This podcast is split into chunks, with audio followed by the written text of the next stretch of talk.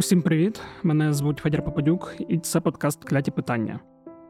Це непростий, але важливий епізод, присвячений злочинам Росії. Якщо говорити конкретніше, депортаціям українців і в першу чергу українських дітей.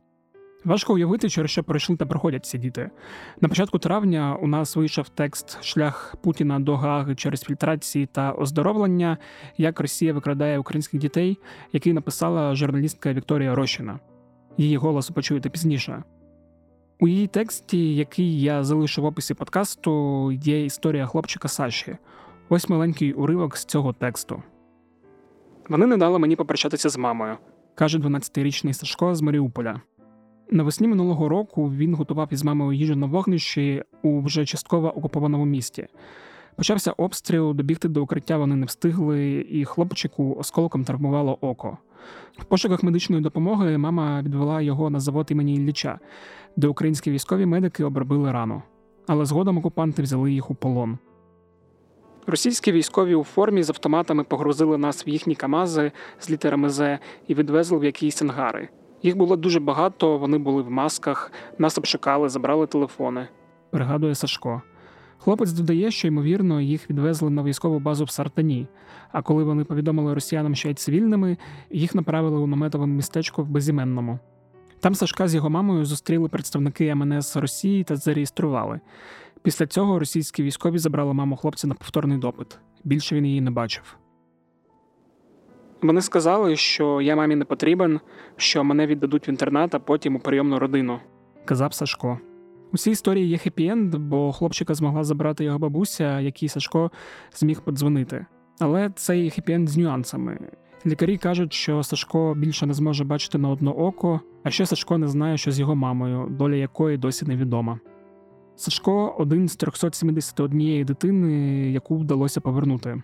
Ви можете спитати, це багато чи мало? А якщо уявити 371 дитину в одному переміщенні, то так це може бути доволі багато. Але за даними офісу генпрокурора, росіяни вивезли до себе в країну та до окупованого Криму щонайменше 19 тисяч українських дітей. Але це тільки офіційні дані. Якщо вірити неофіційним, то цифра може доходити до 744 тисяч. Перш ніж розповідати, як влаштована депортація українських дітей, давайте поговоримо про те, що взагалі таке депортація і як депортують не тільки дітей, але й дорослих. Ось що мені розповіли Анастасія Марушевська, засновниця проєкту Where Our People, спрямованого на викриття російської політики примусових депортацій українців, та Владислав Гаврилов, дослідник теми російських депортацій, який працює з цим проєктом. Вітаю. Я певно почну з того, щоб одразу пояснити, що до депортації відносять, скажімо, все масове вивезення людей з окупованих територій. Дуже часто ми чуємо, як намагаються пояснити там і журналісти, або ж там в принципі люди, які певно настільки занурені в саму там історичний контекст депортації, взагалі в розуміння термінології, що люди, які вирішили, наприклад, виїхати самі з того самого Маріуполя в бік Росії, бо в них більше не було вибору, що це не примусові депортації, це помилкове уявлення, оскільки масові депортації це явище більше, це не індивідуальна історія окремої людини, е, мова про систему і про політику, яку Росія втілює на окупованих територіях, не мова просто про якісь окремі індивідуальні кейси і окремі ситуації. Також потрібно розуміти, що відсутність вибору це не вибір. Тому, якщо у людей не було можливості е, виїхати на території, які були під контролем України, це порушення їхніх прав, і це насправді вже злочин. Тому е, ми у своїй роботі у проєкті Our People не розділяємо ці поняття, і е, для нас масові депортації, примусові депортації це і дорослі, і діти, і люди з інвалідністю, і літні люди. Е, це всі ці масові вивезення людей за різних обставин з окупованих територій України. Хотілося б додати до цього, що дійсно масові депортації ми під ними розуміємо і примусове вивезення людей, тобто і дітей, і дорослих, і також коли людині не залишили вибору, тобто просто з окупованої території посадили в автобус чи в потяг і наголосили на тому, що неможливо виїхати на підконтрольні Україні території, а тільки на терени Російської Федерації. Це теж ми розуміємо як депортацію і як воєнний злочин. Разом з тим варто наголосити, що це є порушення Женевської конвенції поводження з цивільним населенням під час війни, і це є також порушення конвенції по відношенню до дітей. Тобто особа навіть в умовах бойових дій війни вона має бути вивезена тільки на території, до прикладу, або третьої сторони, або тієї країни, громадяном якої вона є. Але вивезення на території Російської Федерації це є однозначно депортацією і воєнним злочином.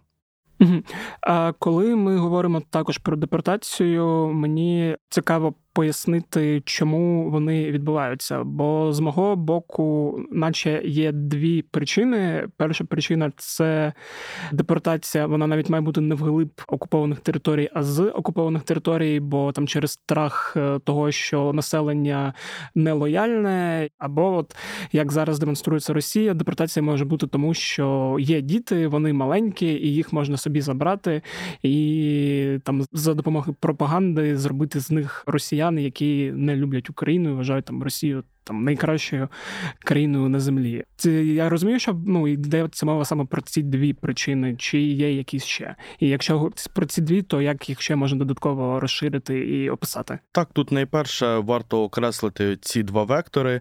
Депортація, в принципі, яку практикує Росія, це метод злочинного упокорення народів, які вони намагаються завоювати чи підкорити, розуміючи, що в Україні, на жаль, і так демографічна криза пов'язана з війною, пов'язана з тим, що люди гинуть, що люди виїжджають за кордон.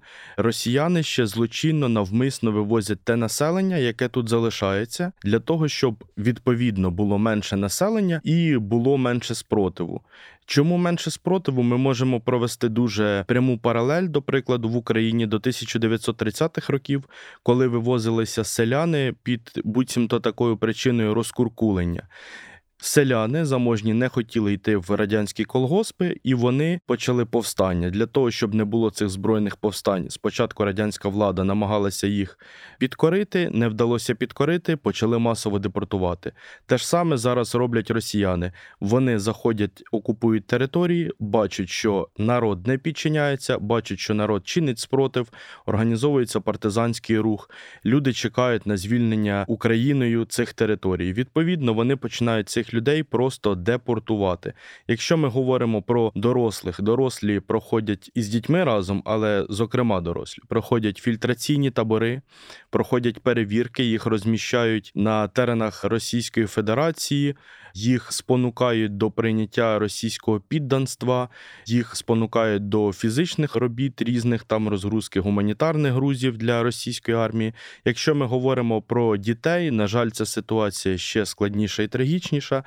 Я би додала, що коли ми говоримо про причини та чому навіщо Росії там депортувати таку кількість, та це те, що я часто чула, особливо коли ми почали займатися цією темою, і там міжнародні журналісти, з якими ми багато співпрацюємо, власне, це питання було, скажімо, таким дуже популярним. Ну, типу, навіщо їм це?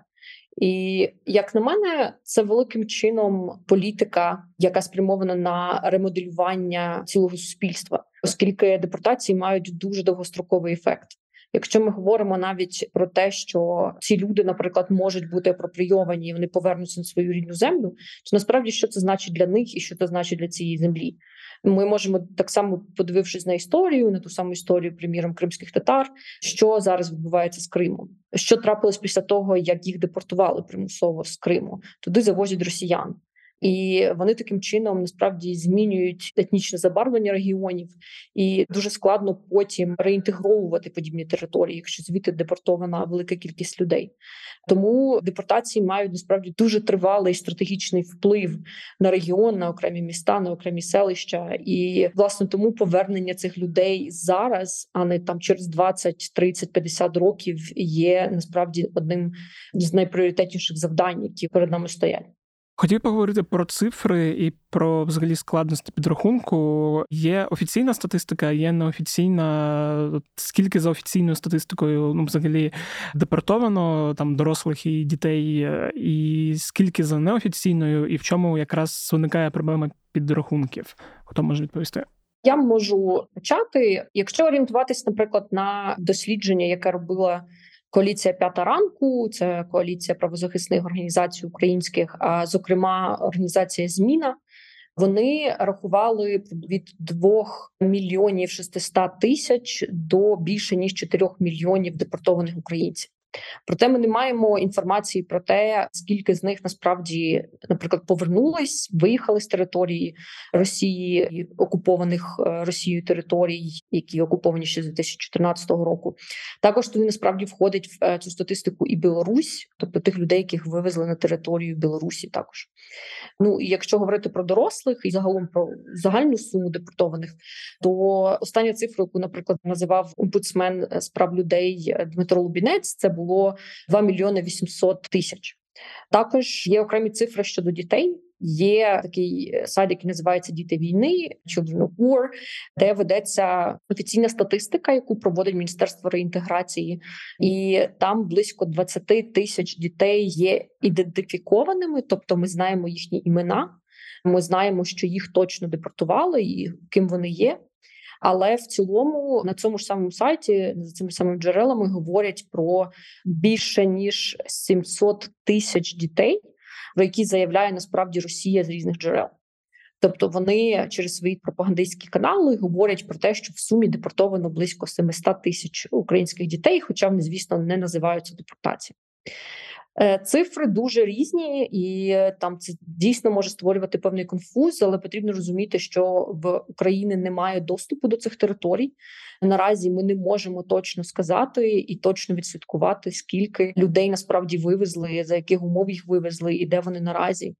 Потрібно розуміти, що Будь-які організації того самого, наприклад, міжнародного комітету Червоного Хреста, вони так само не можуть надати ніякі дані, і так само, як всі інші організації, бо Росія відмовляється їх надавати. І допоки Росія насправді не взаємодіє. Ми навряд чи дізнаємося конкретну кількість, і ми всі прекрасно розуміємо, що Росія взаємодіяти не буде. Тому це підіймає якби багато питань про те, яким же чином ми можемо повернути цих людей. Тому, скажімо так, що зараз основною проблемою власне є те, що в української сторони і міжнародної організації немає доступу до всієї інформації, аби мати якесь дуже точне число. Але ми орієнтуємося на дослідження правозахисних організацій. І ось що додає Владислав. Ми знаємо ще таку проблему, що цих людей їх розміщують в так звані пункти тимчасового розміщення, як росіяни називають для біженців. Ми розуміємо, що це насправді для депортованих. І останні новини, які ми дізнавалися, понад 800 таких пунктів існує на теренах Російської Федерації. Яка кількість конкретно в якому пункті людей це з'ясувати дуже складно, оскільки росіяни знову ж таки не йдуть на контакт і не надають ці списки. І великою е, і проблемою, і завданням є саме ідентифікація цих осіб, ідентифікація цих місць і пошук локації, де знаходяться ці люди, і дійсно повернення цих людей що найближчим часом. Чому що найближчим часом? Тому що ми дійсно розуміємо, що кожен день перебування цих людей це є для них певні тортури і психологічні, а почасти і фізичні. І так само це є ідеологічний вплив. Якщо ми беремо з прикладу радянського союзу, то коли депортували так само кримських татар, коли депортували етнічних німців, записували на спецпоселення. Тобто Радянський Союз не планував повертати цих людей на ті терени, звідки їх було депортовано. Так само ми розуміємо, що Росія, розуміючи цей злочинний досвід, повністю його перейняла, і вона так само об'єктивно не збирається повертати цих людей. І якщо це не дія України і з підтримкою міжнародної спільноти, то цих людей повернути буде дуже складно, тому їх повертати потрібно щонайшвидше. Зараз буде неприємно, бо ви почуєте голоси Володимира Путіна та уповноваженої справ дитини РФ Марії Львової Білової. У нас приехало 1090 э, детей-сирот из разных детских учреждений. И вот, да, и вот как вы считаете, у нас наши российские граждане, они, конечно, с большим сердцем и, в общем, уже выстроились в очередь э, брать детей. И вот, если вы позволите, я бы продолжила эту работу. Мы сейчас сформировали реестр уже из тех, у кого есть документы, и кого-то, может быть, на временное размещение, кого-то э, с российским гражданством можно было бы уже устраивать. Да почему только с российским? С любым гражданством. Там просто есть э, законодательные проволочки, которые необходимо будет ну, тогда вы устранить. Скажите, какие? Будем их устранить. Это чрезвычайные обстоятельства. И мне кажется, нужно думать не о бюрократических проволочках, а об, об интересах детей.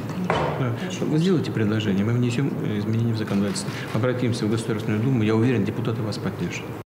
Ця розмова відбулася ще 9 березня минулого року, коли російські війська були під Києвом. Цей діалог є важливим, бо завдяки усуненню цих праволочок, як вони кажуть, росіяни змогли запустити повноцінний конвеєр по депортації та встановленню українських дітей. І якраз саме депортація українських дітей стала наслідком того, що у березні цього року міжнародний кримінальний суд видав ордер на арешт президента Путіна та Львової Білової. Але вони не єдині, хто відповідає за депортацію українських дітей. Ось що розповідає журналістка Вікторія Рощина про те, як росіяни вивозять дітей, та про те, хто цим займається. Насправді вони дуже добре маскують все це, тобто вони ніколи там не говорять, що це викрадення. Ну, в принципі, це їхня така схема, якою вони завжди користуються. Вони там маскуються під е, приводом, нібито евакуації, або ж вони говорять, що це оздоровлення. І таким чином вони вивозять дітей з окупованих територій. Зазвичай цим займаються служби у справах дітей. А також до цього долучені так звані омбудсмени окупованих територій, так званих ДНР, ЛНР. Е, і кримські, і е, вони також залучають освітян. Мені здається, що освітяни це одні з тих, хто мають, напевно, поруч з Путіним і Біловою сидіти у Гаазі, тому що їхня роль у цьому у цій проблемі взагалі дуже велика. Окрім того, що вони там долучаються до самого вивезення, вони також ще і долучаються до того, що вони багато розповідають у цієї пропаганди, тобто вони е, фактично також.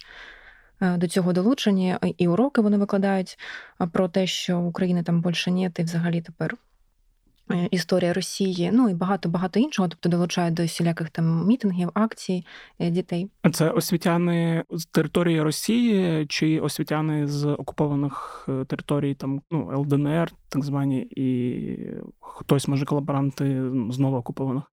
Це і кримські, і російські, і також так званих ДНР ЛНР. Зокрема, наприклад, от е, у Криму освітянами керує це колишня українка Лаврик, тобто вона ем, ну просто прийшла на їхню сторону, і тепер вона говорить ну за Росію і вчить цьому дітей. А, да, А якщо ми говоримо про те, як відбувається саме вивезення, через які пункти і етапи проходять. Ну, якщо це там умовно діти. Сироти, як їх вивозять, бо я знаю, що це велика проблема, бо ж багато було будинків дитячих. Плюс, е, і якщо це діти, яких забирають у батьків, чи якщо там батьків, наприклад, не знайшли, це ти теж описувала. Угу. Ну, якщо є батьки, то зазвичай це робиться, е, що їх розлучають під час фільтрації. Така історія, наприклад, як з Сашком, їх з мамою просто розлучили, маму забрали. Він досі не знає, де вона. Його забрали в Донецьк, і там утримували, поки він не знайшов можливість зателефонувати бабусі. А якщо, наприклад, це інтернатні заклади, то зазвичай вони користуються такою схемою, як от в Олешках, наприклад, було вони. Е, намагаються схилити до співпраці е, керівників цих закладів, е, тому що вони вважаються опікунами законними. Якщо вони відмовляються, як було в Олешках, то вони тоді звільняють фактично цю жінку. Там була жінка, яка відмовилася з ними співпрацювати. Вони призначили свого зручного керівника, який фактично підписав наказ, так званий про депортацію дітей до Криму. І таким чином їх вивезли, нібито все законно. Ну як вони вважають там по цих документах, але насправді це все фальсифіковано, і вони призначають своїх людей для того, щоб. Е, показати так само було в Харківській області, коли Ганчев е, був так званим керівником е, окупаційної адміністрації, то він теж видавав накази про вивезення дітей. Угу. А потім куди їх везуть? Тобто, умовно, там ну їх забрали чи забрали від батьків, а що відбувається далі? А потім їх поміщають або ж це ну зазвичай, якщо розлучають батьками, то це е, заклади, або ж інтернатні, або медзаклади. От, наприклад, Сашка поміщали в медзаклади.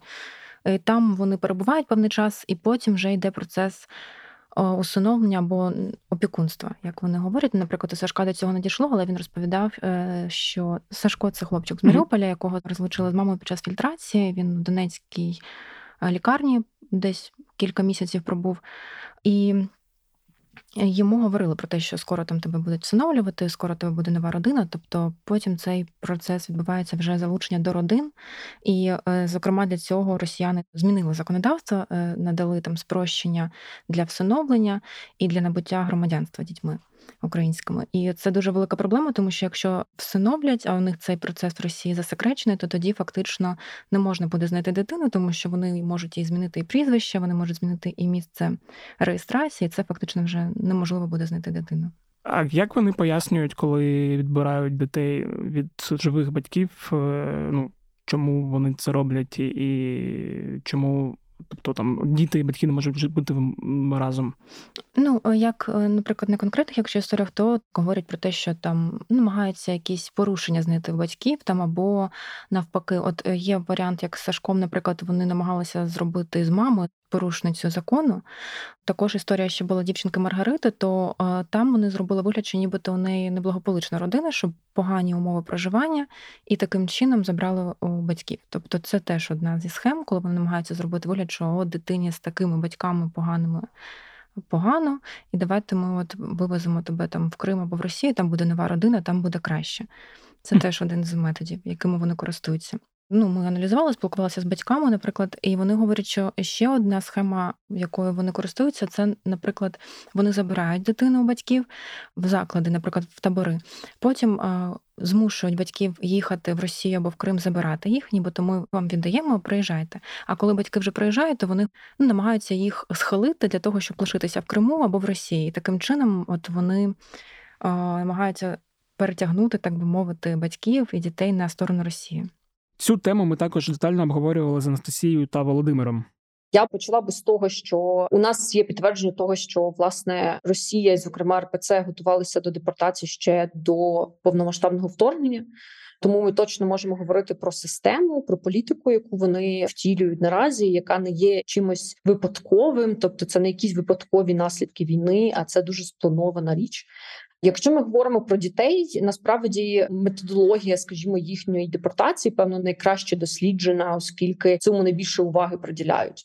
Але я би не сказала, що тут є якась одна лише одна логіка. Тобто, звісно, багато уваги приділяють масовому вивезенню дітей. Це приміром з дитячих будинків чи з лікарень там, де на окупованих територіях просто якби забирали всіх.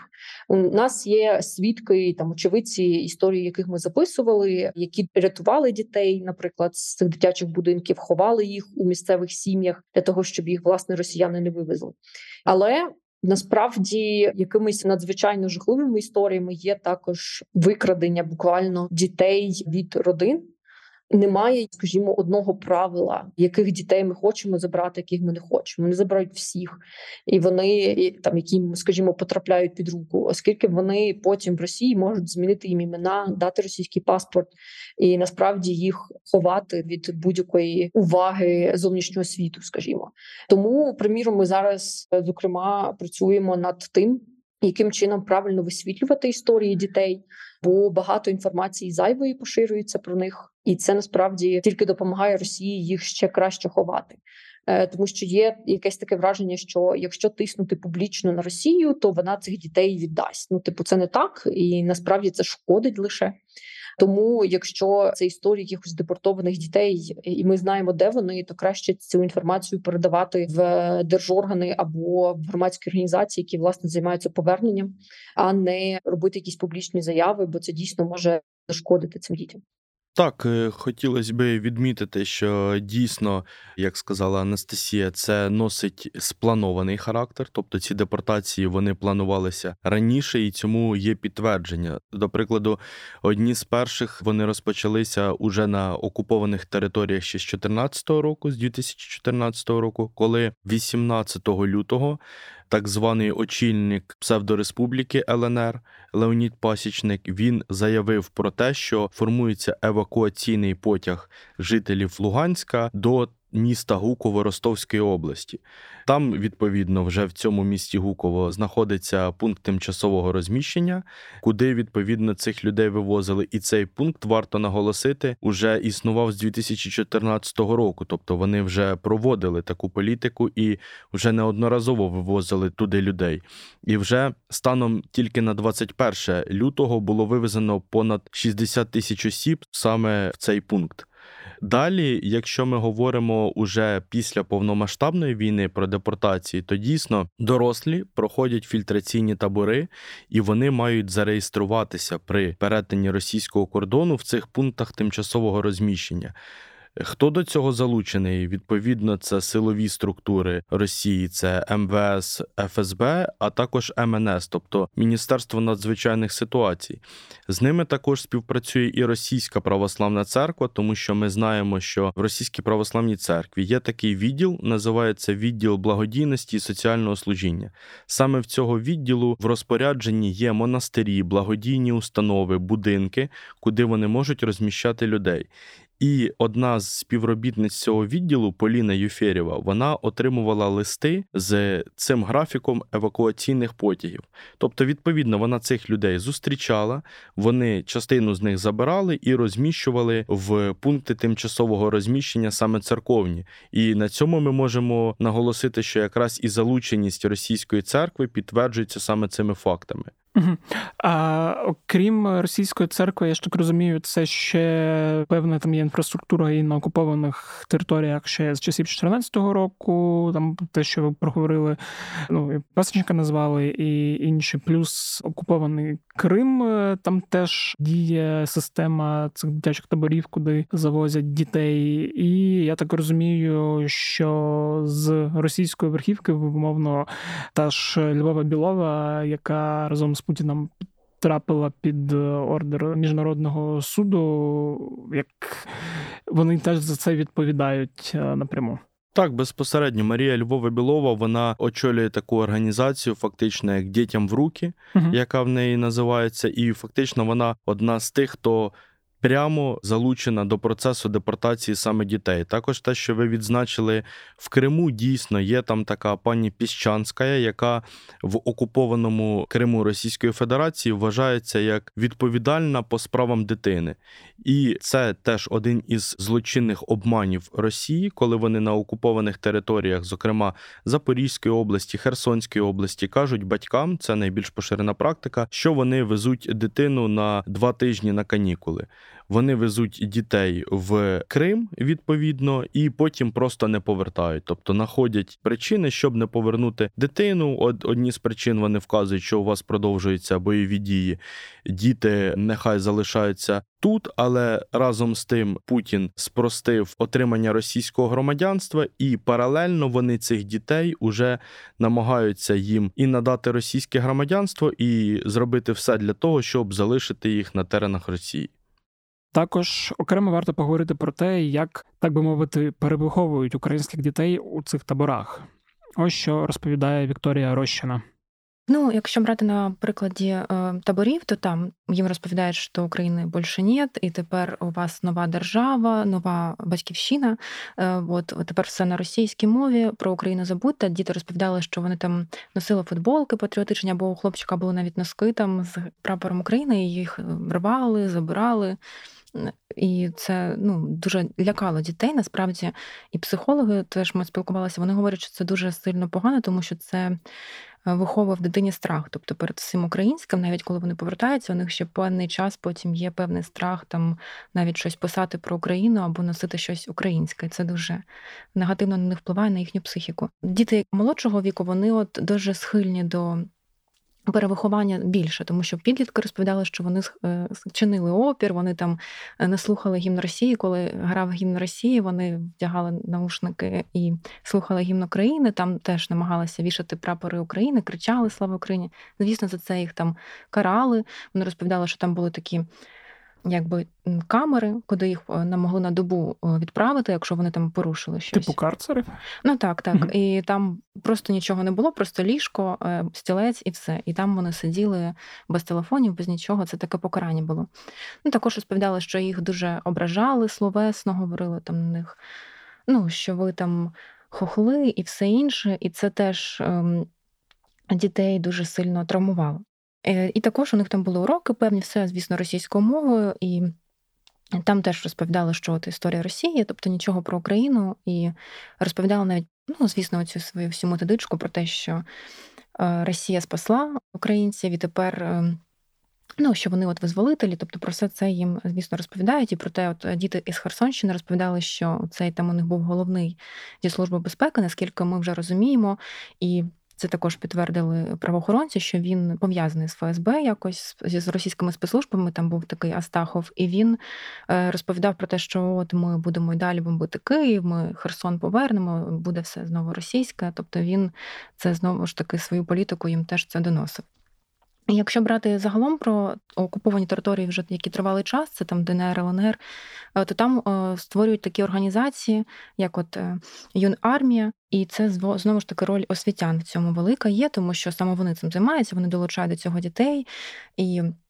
На всілякі там свята, там 9 травня, вони дітей туди теж залучають і одягають їх у цю форму, дають їм кульки кольору прапора Росії і таким чином виховують в них проросійську позицію. Ну, намагаються їх перевиховати і намагаються змусити їх забути про Україну. А ось що додають Володимир Гаврілов та Анастасія Марушевська. Ну, от найбільш поширені історії це коли діти дійсно повернулися з таборів, які розташовані на території Криму, і вони згадують цю персоналію як Валерія Стахов, конкретно цього беркутівця, які проводили на практичному прикладі, коли дітей били за те, що вони співали гімн України. Одна дівчинка згадувала, що в неї була футболка з написом Слава України, і він е, заставив її порвати або наголосив їй, що якщо вона цього не зробить, вони її повернуть в Херсон, і в неї будуть дуже великі проблеми. Так само є згадка, що в дитини в кімнаті відповідно дитячого табору в Криму помітили е, синьо-жовтий прапор і його спалили. Тобто це теж цілеспрямована політика насильної русифікації дітей, тобто повністю їм забороняють все українське. І, зокрема, є ще така цікава історія, коли діти згадували, як вони знаходяться в цих таборах то їхню українськість максимально намагалися принизити. Тобто дітей навіть інших їх спеціально налаштовували, щоб вони, якби дітей, які такі проукраїнські налаштовані, щоб вони до них якби гірше відносились. Що відповідно теж є психологічний тиск на дитину, що вона може навіть зберігаючи патріотичні почуття так в себе в душі, може навмисно йти на якісь компроміси для того, щоб її не ображали. Тобто максимальний психологічний тиск на дітей. Угу. Ну я ще додала, що Росія, як в принципі це часто робить, бреше дітям. У нас є історія Євгенія з Маріуполя, якого затримали в фільтраційному таборі більше ніж на 40 днів, і за цей час трьох його дітей вивезли в Росію і готували до всиновлення. Нелегального всиновлення, і вони цим дітям казали про те, що їхній батько доєднався до російської армії щоб захищати їх від українців. І е, цих дітей вдалося повернути, але потрібно розуміти, що оця система також викрадання дітей від батьків прямо на місці фільтрації, і потім створення якихось історій. Власне, про цих батьків, наприклад, що вони загинули, або що вони доєдналися до російської армії, а потім створення цим дітям е, якби фальшивих документів. Це так само от абсолютний спроба зруйнувати їхню ідентичність і там переконати їх в тому, що вони є кимось іншим, насправді е, що знову ж таки є дуже складною довгостроковою проблемою, е, бо там стосується не лише е, якогось фізичного повернення цих дітей в Україну, але і реінтеграції їхньої назад там в реальність і в те суспільство, з якого їх забрали. Важливе питання, яке постає з почутого: чи можна повернути дітей швидше, і чи можна повернути усіх дітей? Ось що каже Вікторія Рощина. Так, ми спілкувалися з цього приводу, і ми зрозуміли, що е, механізму не існує сталого, на жаль, на даний час, тому що е, Звісно, Росія не йде ні на які перемовини, ми не можемо з ними контактувати. А от таких міжнародних якихось партнерів, які б взяли і стали такими посередниками, їх наразі немає. Говорять в офісі президента, що триває процес. Наприклад, там держава-посередниця, в яку б могли росіяни передавати наших дітей. а Ми вже звідти забирати такого наразі немає, хоча це один з важливих варіантів, які розглядають. І е, проблема в тому, що так, міжнародні організації також, на жаль, не дуже зацікавлені. Ну наскільки нам пояснювали, ми теж відслідковували це, тому що вони там ну про це говорять. Так, це дуже важливо, е, що про це говорять, і це публічна проблема зараз, але все одно для того, щоб вирішувати її, потрібні певні кроки. І От міжнародні організації поки що не дуже активно, як нам пояснювали, залучені в цей процес. Але процес триває, і звісно. Намагаються зробити все для того, щоб був якийсь посередник, який зміг би нам допомагати, а не так, що зараз зазвичай це виходить так, що діти самі виходять на своїх байбусь, дідусів або якихось знайомих, і е, їх вже забирають звідти. А ось що про це думає Анастасія Ворушевська. Ну, я скажу так, що якщо відкинути якось якісь проміжні варіанти, будь-які говорити власне про масове повернення, то воно можливо лише у випадку, якщо Росія програє цю війну, і вона буде визнана як власне тією стороною, яка програла, і на яку тепер впливає решта світу. Ми не можемо говорити про повернення мільйонів людей, допоки у нас немає можливості, скажімо, зайти фізично в Росію і їх звідти забрати. Як на мене, це дещо ілюзії про те, що ми можемо цих людей повернути в такій кількості, допоки йде активна фаза війни, і допоки Росія не ізольована повністю від світу, і власне не є, скажімо, таким загально визнаним лузером е, цієї війни. Бо жодна загарбницька війна, скажімо, успішно не закінчувалася тим, що просто до чогось домовились, і все стало на свої місця. У випадку з депортаціями так не буде. Те саме ми бачили під час Другої світової війни. Тобто, ми розглядаємо закінчення війни, це коли всіх депортованих повернуть назад. Що Росія наразі порушує, але що могло би бути, могло би працювати при певно сильнішому тиску на Росію від міжнародної спільноти там різними способами. Це те, щоб представники незалежних міжнародних організацій, які є насправді тими, хто оберігає міжнародне гуманітарне право, а це насправді міжнародний комітет Червоного Хреста там і частково ООН, щоб їхні представники були присутні на місцях фільтрації, на місцях депортації. Вони не армія, та вони не зможуть силою цих людей звідти забрати від росіян і повернути назад, але вони можуть фіксувати власне ці злочини, фіксувати імена, локації і таке інше. Наразі, наскільки нам відомо, доступ Росія цим організаціям не дає такого, щоб власне ця інформація могла взагалі бути. Якщо ж доступ, наприклад, того самого міжнародного комітету Червоного Христа і є якийсь, то ця інформація не публічна. Тому це так само ускладнює з боку України розуміння того, які насправді кроки взагалі міжнародна спільнота вже робить і планує робити е, в цілому. Ну і я додам, що одним з засобів тиску є введення індивідуальних санкцій на людей, які залучені у депортації з боку Росії, і насправді ті, хто на окупованих територіях так само цьому сприяють, і тим, хто заважають репатріації цих людей.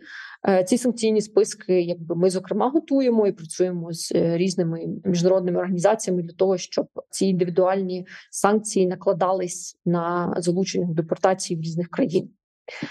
Тому, якщо скажімо так, що може бути рішенням, е, та рішення це. По-перше, щоб міжнародна спільнота продовжила підтримувати Україну, і ми звільнили території окуповані, бо депортації продовжуються, і це важливо доносити і розуміти, що допоки е, території окуповані, допоки продовжується депортація. Інше це те, що Росія повинна бути ізольована політично, економічно, культурно для того, щоб у нас була можливість сказати, що окей, Росія в програші повністю в Росії немає ніяких ресурсів для того, щоб це продовжувати. І тепер ми можемо говорити про дійсно якусь систему, якийсь ефективний механізм репатріації там мільйонів українців. Також е, важливо думати над тим, що робити з дітьми після всіх жахів, які вони пережили, психологічного тиску після вливання пропаганди, яка, на жаль, дуже часто діє, особливо на маленьких дітей. Про це все ми поговорили з Анастасією та Володимиром. Насправді психологічне відновлення це, скажімо, така велика складова в цілому, яка зараз повністю не вирішена, Як на мене, ми знаємо, що Save Ukraine, приміром, ті, які повертають дітей, вони одразу надають психологічну підтримку і процес реабілітації цим дітям, яких повернули. Це є абсолютно потрібним на всіх рівнях, і при депортації цих дітей має бути обов'язкова програма розроблена для реабілітації, там не лише підтримки, але й тривалої реабілітації і реінтеграції в суспільство. Скажу так, що в цілому депортація такого масштабу не є чимось звичним в сучасному світі. Та навіть при різних громадянських війнах в різних країнах воно не має саме такого забарвлення там знищення ідентичності, да, хоча може мати значно багато інших жахливих наслідків. Приміром, якщо ми говоримо про розлучення дітей з батьками там під час геноциду в Руанді. Там так само мова йшла про сотні тисяч родин розлучених, або там діти, чиїх батьків вбили під час геноциду, і вони так само були вивезені десь на іншу територію. І програма їхньої репатріації відбувалася більше ніж 20 років. І ми можемо говорити, що є різні рівні, скажімо, психологічної підтримки і реінтеграції. Якщо це відбувається швидко за короткий період, після того як дитину депортували і швидко повернули, то ця психологічна підтримка має одне забарвлення. Якщо ж ми говоримо про, скажімо, втрату частини населення України і їхню репатріацію через десятки років, то це зовсім інша історія, яка потребуватиме певно років якихось антропологічних досліджень, яким чином насправді цю реінтеграцію зробити як можна м'якішою. Тому тут питання взагалі психологічне, на скількох рівнях депортації впливають на дітей. Це окрема тема, оскільки це не лише про, скажімо, відірвання від сім'ї, від землі, від звичного місця життя, а це ще й ця спроба розірвати дитину з цим важливим розумінням, ким я є, та якоїсь самоідентичності. Це насправді є банальним порушенням прав людини на найбазовішому рівні. І якщо говорити про дітей трішки доросліших, звісно, ми всі розуміємо, що молодших дітей переконати в пропаганді і залякати дещо простіше. Але з досвіду спілкування з підлітками так само можу сказати, що це насправді страшенна проблема, оскільки е, у нас є історія одного хлопчика, якого депортували, коли йому було по-моєму 16, і його матір лишилась в Маріуполі. І наскільки нам відомо, вона колаборантка, і його привезли назад. Він на території України, але він сам.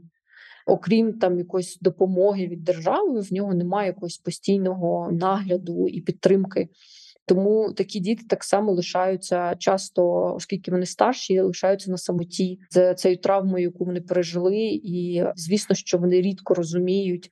Що саме ця депортація, саме цей досвід є причиною там всіх тих переживань, які через які вони проходять наразі. Тому я би сказала, що розуміння проблеми депортації, і що це не якась не знаю там випадкове рішення колаборантів, а що це насправді величезна трагедія і травма індивідуальна і колективна. Е, є першим кроком у наданні цієї психологічної підтримки дітям. Вони повинні розуміти, що те, що з ними трапилось, є зрозумілим іншим, і інші готові підтримати і допомогти. А скажімо, не засудити їхніх батьків за те, що вони опинились в такій ситуації. Угу. Е, Є що додати? Так, дійсно, це буде ще одне питання. Знаєте, як питання, які перед нами постануть після перемоги про відновлення. Да? Так само і це буде питання, як саме реінтегрувати цих дітей, людей, як їх реабілітувати. І, мабуть, має бути ціла програма державна велика, яка буде присвячена саме психологічній і ідеологічній реабілітації цих дітей. В цьому нам може допомогти досвід міжнародної спільноти. Зокрема, ми знаємо, що є в Боснії такий музей воєнного дитинства, і вони саме займаються висвітленням, як дитина переживає війну як явище, і цих колег потрібно буде долучати. Потрібно буде долучати колег з країн Балтії, які вивчають депортації радянського періоду з власних теренів, і теж вони вивчають, як цей травматичний синдром, як цей досвід відіграв на психіці людини і як з цим працювати. Потрібно буде долучати військових капеланів, психологів. Тобто, це буде ще ціла велика програма цієї реінтеграції, але перш за все, це звичайно розуміння нашого українського суспільства, що це наші діти, наші люди, і вони стали жертвами. Вони не винні в тому, що їх вивезли, і потрібно перш за все проявити любов і проявити відкрите серце і зустріч до них, коли вони повернуться, розуміючи, що можуть бути у них теж певні травми, але ми всі разом їм маємо відновитися і стати гідними членами знову українського суспільства.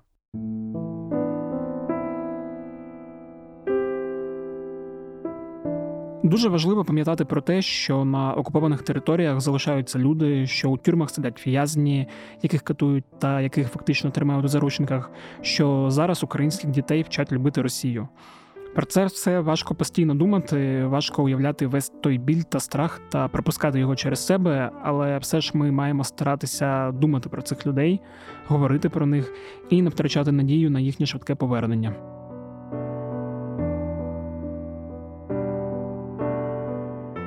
Це був Федір Попадюк. Це був подкаст Кляті питання. Скоро почуємось.